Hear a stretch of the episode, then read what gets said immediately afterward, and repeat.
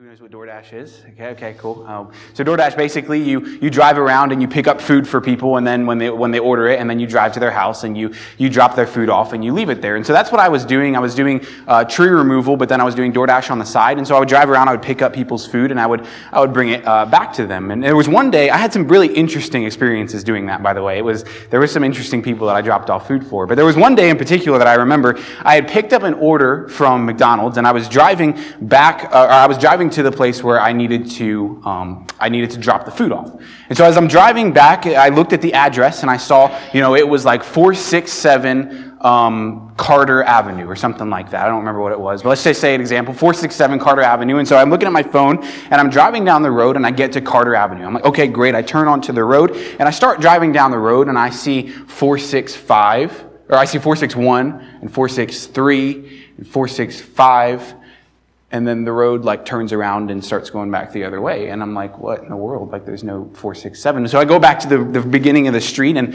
i get to carter avenue. I'm like okay this is carter avenue. And i drive down again 461 463 465 there's no 467 and I'm asking myself, I'm like, well, what, what, am I supposed to do? Like, they gave me the wrong address. I don't know what to do. And so, what I ended up doing, I ended up opening my door and just throwing the food um, on the side of the road. I don't know if that's what I was supposed to do, but I just, I just left it there. I didn't know what to do. And I found myself asking, like, what am I supposed to do? Like, what, what I'm working, this is my job. What am I supposed to do? And have you ever been there before? Like, somebody's giving you a task to do, but they didn't tell you how to do it, or you didn't know how to do your job, or you didn't even know what your job was. And a lot of times in our life, we find ourselves asking, What's my job? Like, what am I supposed to do? Well, in Ephesians, uh, Paul is writing to the church at Ephesus. In Ephesians 3, Paul talks about the gospel, and he talks about how the gospel is available not just to Jews, but to Gentiles as well. And that's a blessing because most of us in here are Gentiles, and if it wasn't for that fact that none of us would be saved. And so I'm thankful for the fact that Jesus came not just for the Jewish people, not just for a specific group of people, but Jesus came for everybody.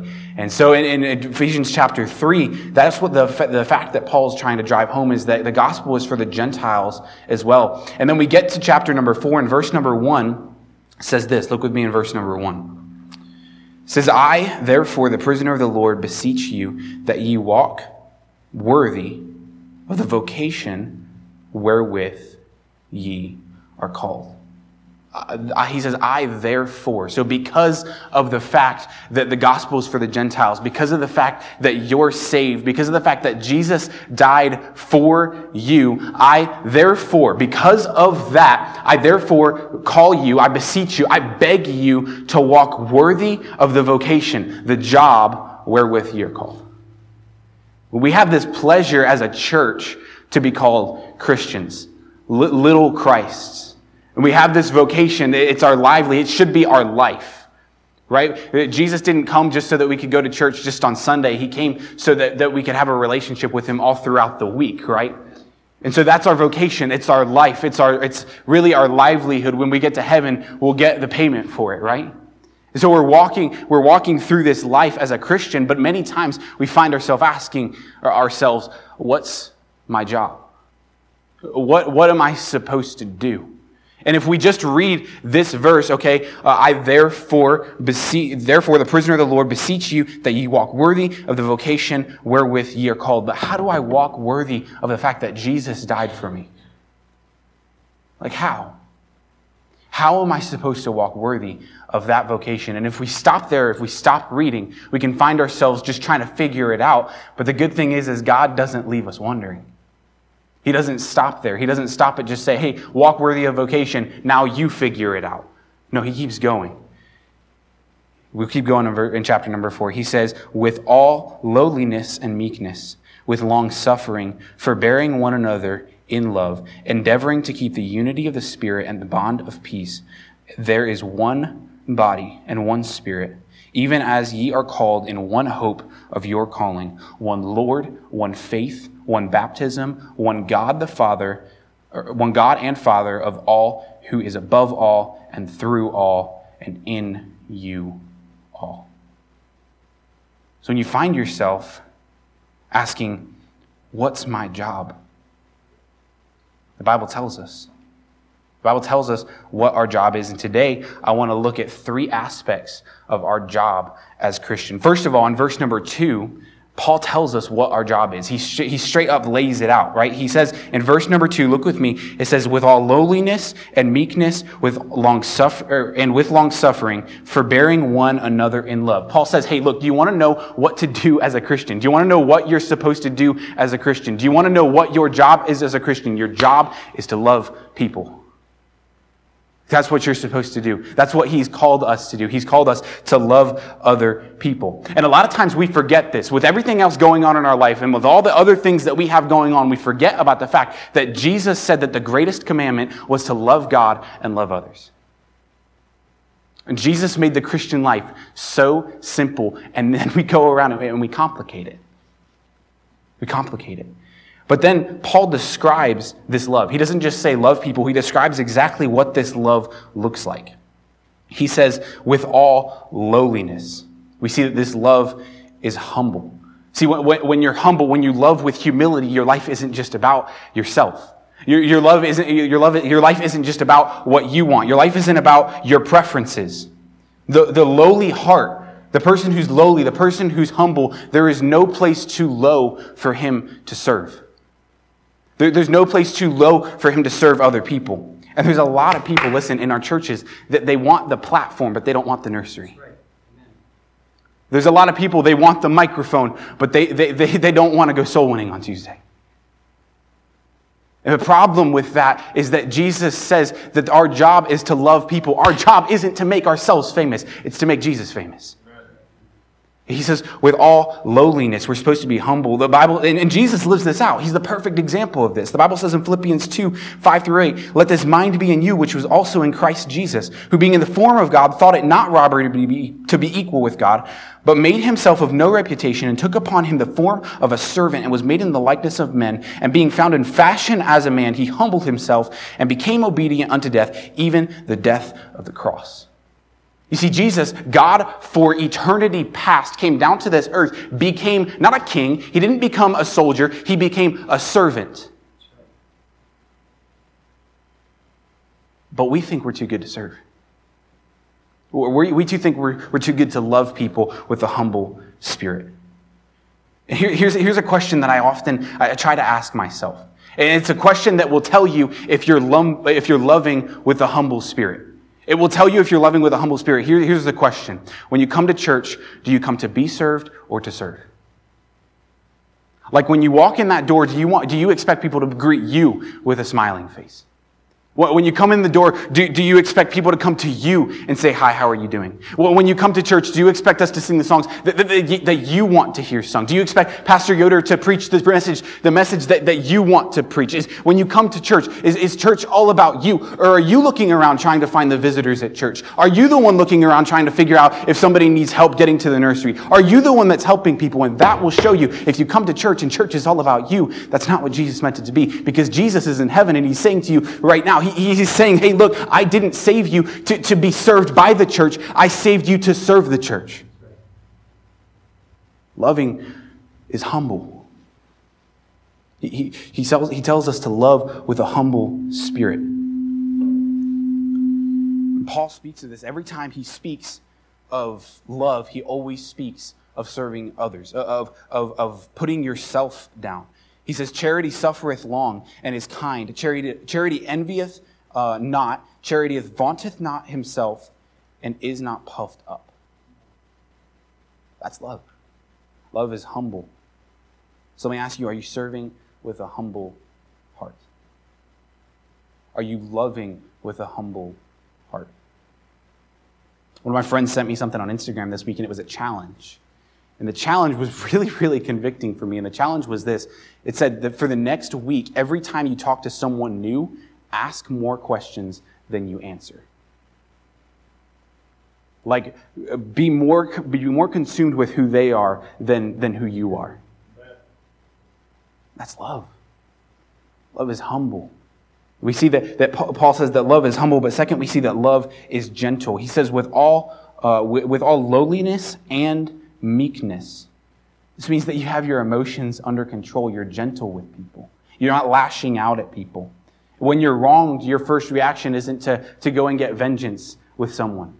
When, when somebody doesn't say the right thing to you, when someone doesn't compliment your hair the way that you want them to, when someone doesn't, doesn't say the right things, you're not immediately on their back and, and seeking out vengeance. It's gentle with people. When you need to correct someone, it's, ju- it's done with a gentle spirit. Somebody once said that, that meekness is swatting a fly off your friend's head with a fly swatter, not a hammer right? And a lot of times we do that as Christians. Like when somebody does something wrong, when somebody says something that, that probably wasn't the right thing, we're on their back and we're just, we just beat them down and make them feel terrible. But what Jesus tells us to do is go to them with a spirit of meekness, gentleness. So that's another question. Are you, are you loving with, with a gentle spirit? Or does every time somebody does something to you, are you lashing out in vengeance to them? It's interesting, uh, meekness is also described as having power but not needing to show it off. In, in, the Greek culture, they would use this word for meekness to describe a gentle breeze or a horse that had been trained for, for you to be able to ride. And see what both of those things have in common is they both can be extreme powers, right? We see storms all the time, and we see that these storms are extreme powers, right? We see a horse, and a horse can have extreme powers. It could literally kill somebody if it stepped on them, right? There's these extreme powers, but they're powers that have been tamed. They're powers that, that are under control. They're powers that are helpful to people.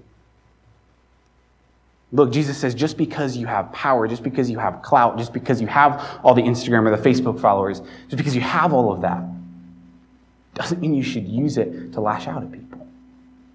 It's power under control. And then we see also that this love is patient, it's long suffering. This goes together with meekness. This allows people to grow at the rate that Jesus wants them to grow, not the rate that you want them to grow. This is love. He, he tells us this is our job as Christians. Church, this is our job. Our job is to love. It's long suffering. And it's interesting. These, these two words that Paul uses, meek and lowly, these, those two words that he describes to, for our job, like that's how we're supposed to love, they're the two words that Jesus uses to describe his heart in Matthew 11 29. Jesus says, Take my yoke upon you and learn of me, for I am meek and lowly at heart. So here's here, from all of that, from everything I just said, if you take nothing else away, here's what this verse is saying love people like Jesus loves people. Like Jesus died for the people that you're, you're, you're posting about on Facebook. Jesus died for the people that you are, you are slandering behind their back. Jesus died for that person that you walk past for in Hy-Vee that you don't share the gospel with. He was meek and he was lowly. Love people like Jesus loved. That's our job. And so then Paul goes on in verse number three. Not only does he give us our job, but he gives us the reason for our job. In verse number three, he says this. He says, endeavoring to keep the unity of the Spirit and the bond, or in the bond of peace. Paul says, here's why you should love like Jesus loves. Here's why you should show that love to other people, to keep the unity of the church. See, unity is really, really important to God. It's very, very important to Him. And so many churches are divided today. And not necessarily, I'm not necessarily talking about church splits. I'm talking about little, little tiny things that people are just at each other's throat about. It may just be one person against another person. And I guarantee there may be, even in this room tonight, some strife between you and another person. And let me tell you, God hates that. He hates it when his children are at each other's throats. And here's how I know God hates it. Paul, he writes to the church at Corinth, right? We know we have the, the books of 1 Corinthians and 2 Corinthians, right? And he writes to these people in Corinth, and Corinth was a wicked place, right? Corinth, they, they had things that were going on that we would look at today and be like, man, I can't believe that. I mean, there was a guy having inappropriate relationships with, with his mother-in-law. There, were, there was homosexuality. There was all these immoral things. But here's what's interesting about, about the Corinthian church is Paul writes to them, and in 1 Corinthians 1.10, beginning of the book, first thing that Paul corrects them about, he says this, Now I beseech you, brethren, that by the name of our Lord Jesus Christ, that ye all speak the same thing, and, in, and that, and that there be no divisions among you, but ye be perfectly joined together in the same mind and in the same judgment. And Paul says, hey, before we get to any of the other stuff, before we get to the, the immoral stuff, before we get to all of these other important, the, these other things, and they're important, before we get to all of those things, I'm going to tell you, you guys need to be unified. First thing he says to him.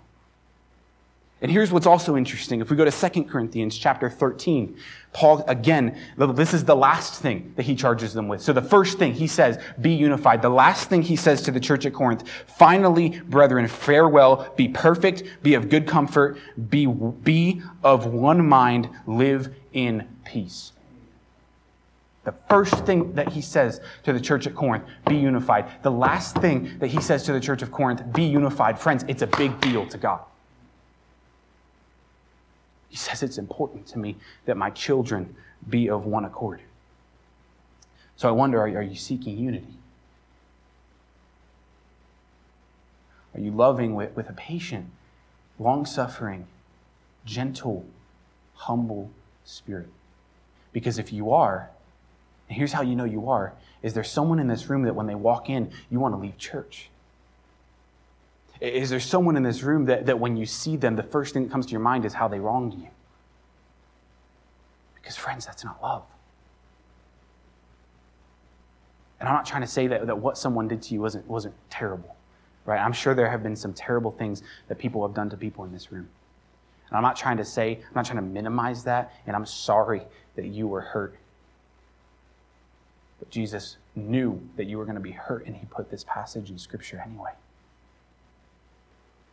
He tells us to love, he tells us to forgive. The Bible says there, Jesus said this. He said, Therefore, if thou bring thy gift to the altar, and there rememberest that thy brother have aught against thee, leave there thy gift before the altar and go thy way. First be reconciled to thy brother, and then come and offer thy gifts. Jesus says, Don't worship if you're not right with people. Don't worship if you're not right with people. And God, the church, Jesus also said this. He said, By this shall all men know that you're my disciples if ye love one another.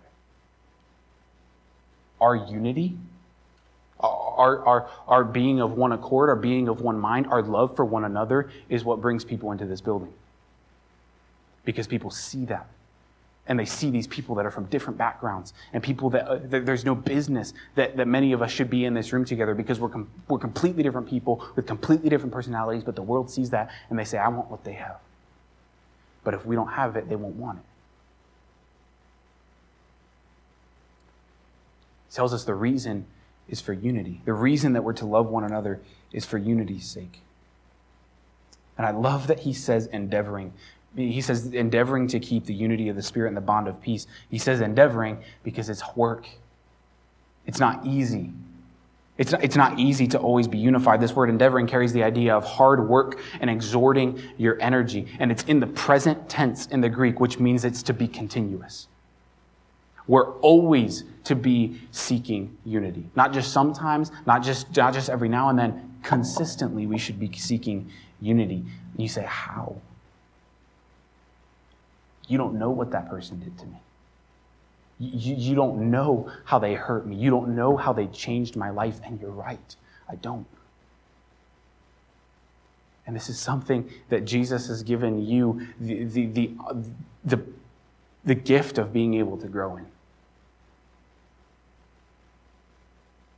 But how do we do it? There's a lot of ways that we can do it, a lot of practical ways, but, but one of the ways that I wanted to highlight was prayer. David said this. He said in Psalm 104 3, he said, Set a watch, O Lord, before my mouth, keep the door of my lips. Some of us may need to, to pray that prayer tonight. Like, God, help me not to say negative things about people, no matter how bad they were to me. Help me to love people. Put a seal on my mouth. And some of us may need to start thinking about the things that we say before we say them. I was talking to the teenagers today in Sunday school about how the Bible says that we should be quick to hear, slow to speak, and slow to wrath. He says that the purpose of love is to be unified. So, do you pray for the church to be unified? Do, you pray to God to help you love other people? And friends, unity, seeking unity, seeking this is not always easy, but I will tell you it is always worth it. I've had times in my life where I did not want to text someone and ask, like, hey, I did this, can you forgive me? And it's happened recently, and I have fought it, and I have done it, and it has always been worth it. Every time. So, our job is to love with a humble and meek spirit And the reason for it is to keep the unity of the church. But then Paul doesn't stop there. He gives us some motivation too. Look at me in verses number four through six. He says, There is one body and one spirit, even as ye are called of, in one hope of your calling. One Lord, one faith, one baptism, one God and Father of all, who is above all and through all and in you all. Paul says, Hey, here's the motivation for doing this. Like, I've given you your job, I've given you the reason for it, but here's your motivation. You're all children of God. There's one God, and you're all saved by Him. You have the same Holy Spirit, you're, you're the same people. So live like it.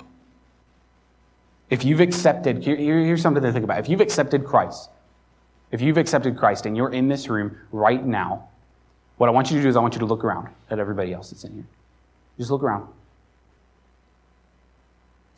Now, every person that you just looked at, you are going to spend eternity with. Forever.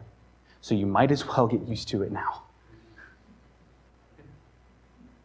And I know, I know it's funny, like we, we say that, but, but I'm serious. Like we're going to live with each other for eternity, forever. We can't comprehend eternity. That's how long it is. And that's how long you're going to be spending with these people and you're going to be worshiping Jesus together. So get used to worshiping together now. Uh, and it, Paul, he, he says that this is our motivation.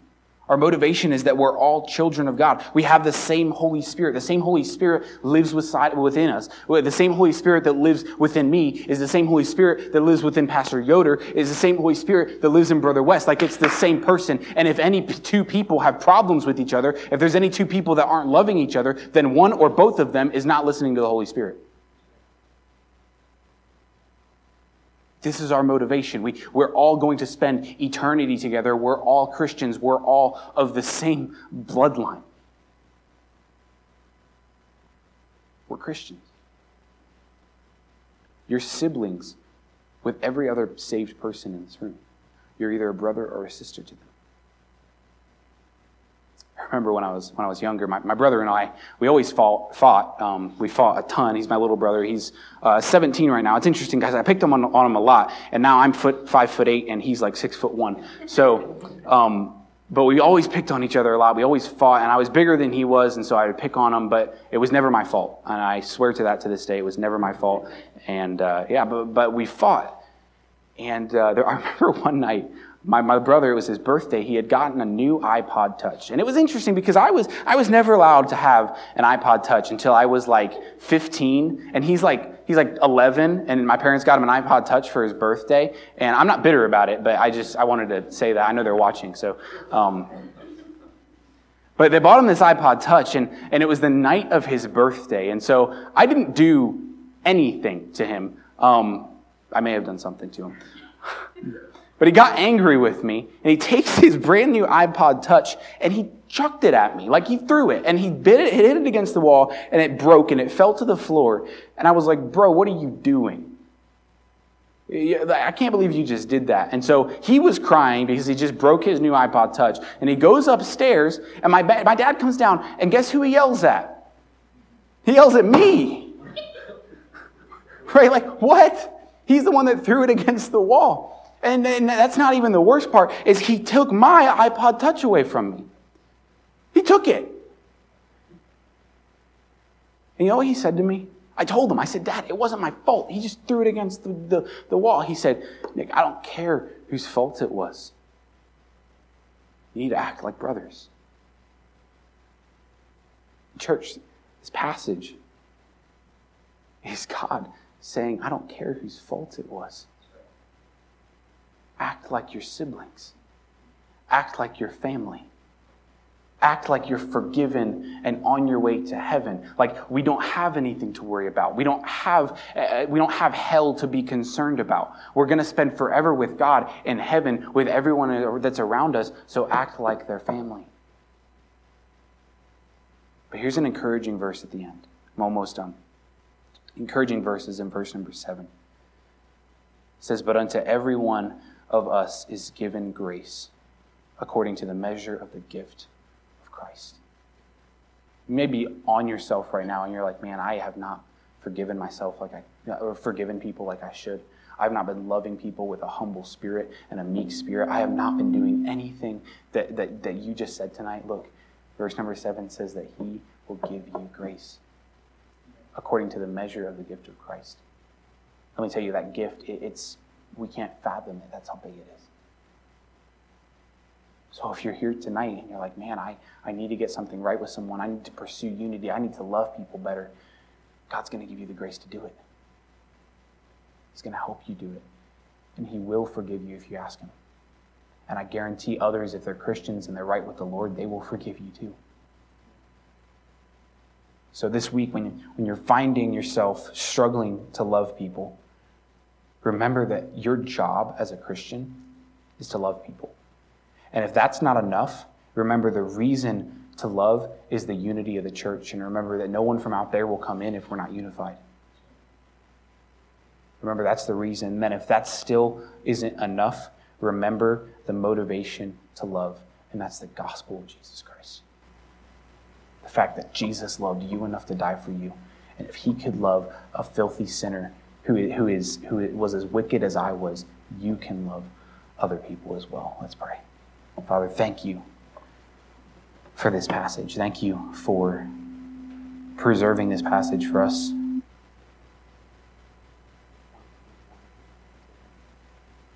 Father, I pray that tonight, if there's one in here that needs to get something right, if there's one in here that needs to just make a decision to love people with a humble spirit, maybe someone tonight, they just need to stop making their life about themselves and make it about someone else. Whatever the case is, Father, I pray that you would help them to make that decision tonight. I pray that the Holy Spirit would speak to them.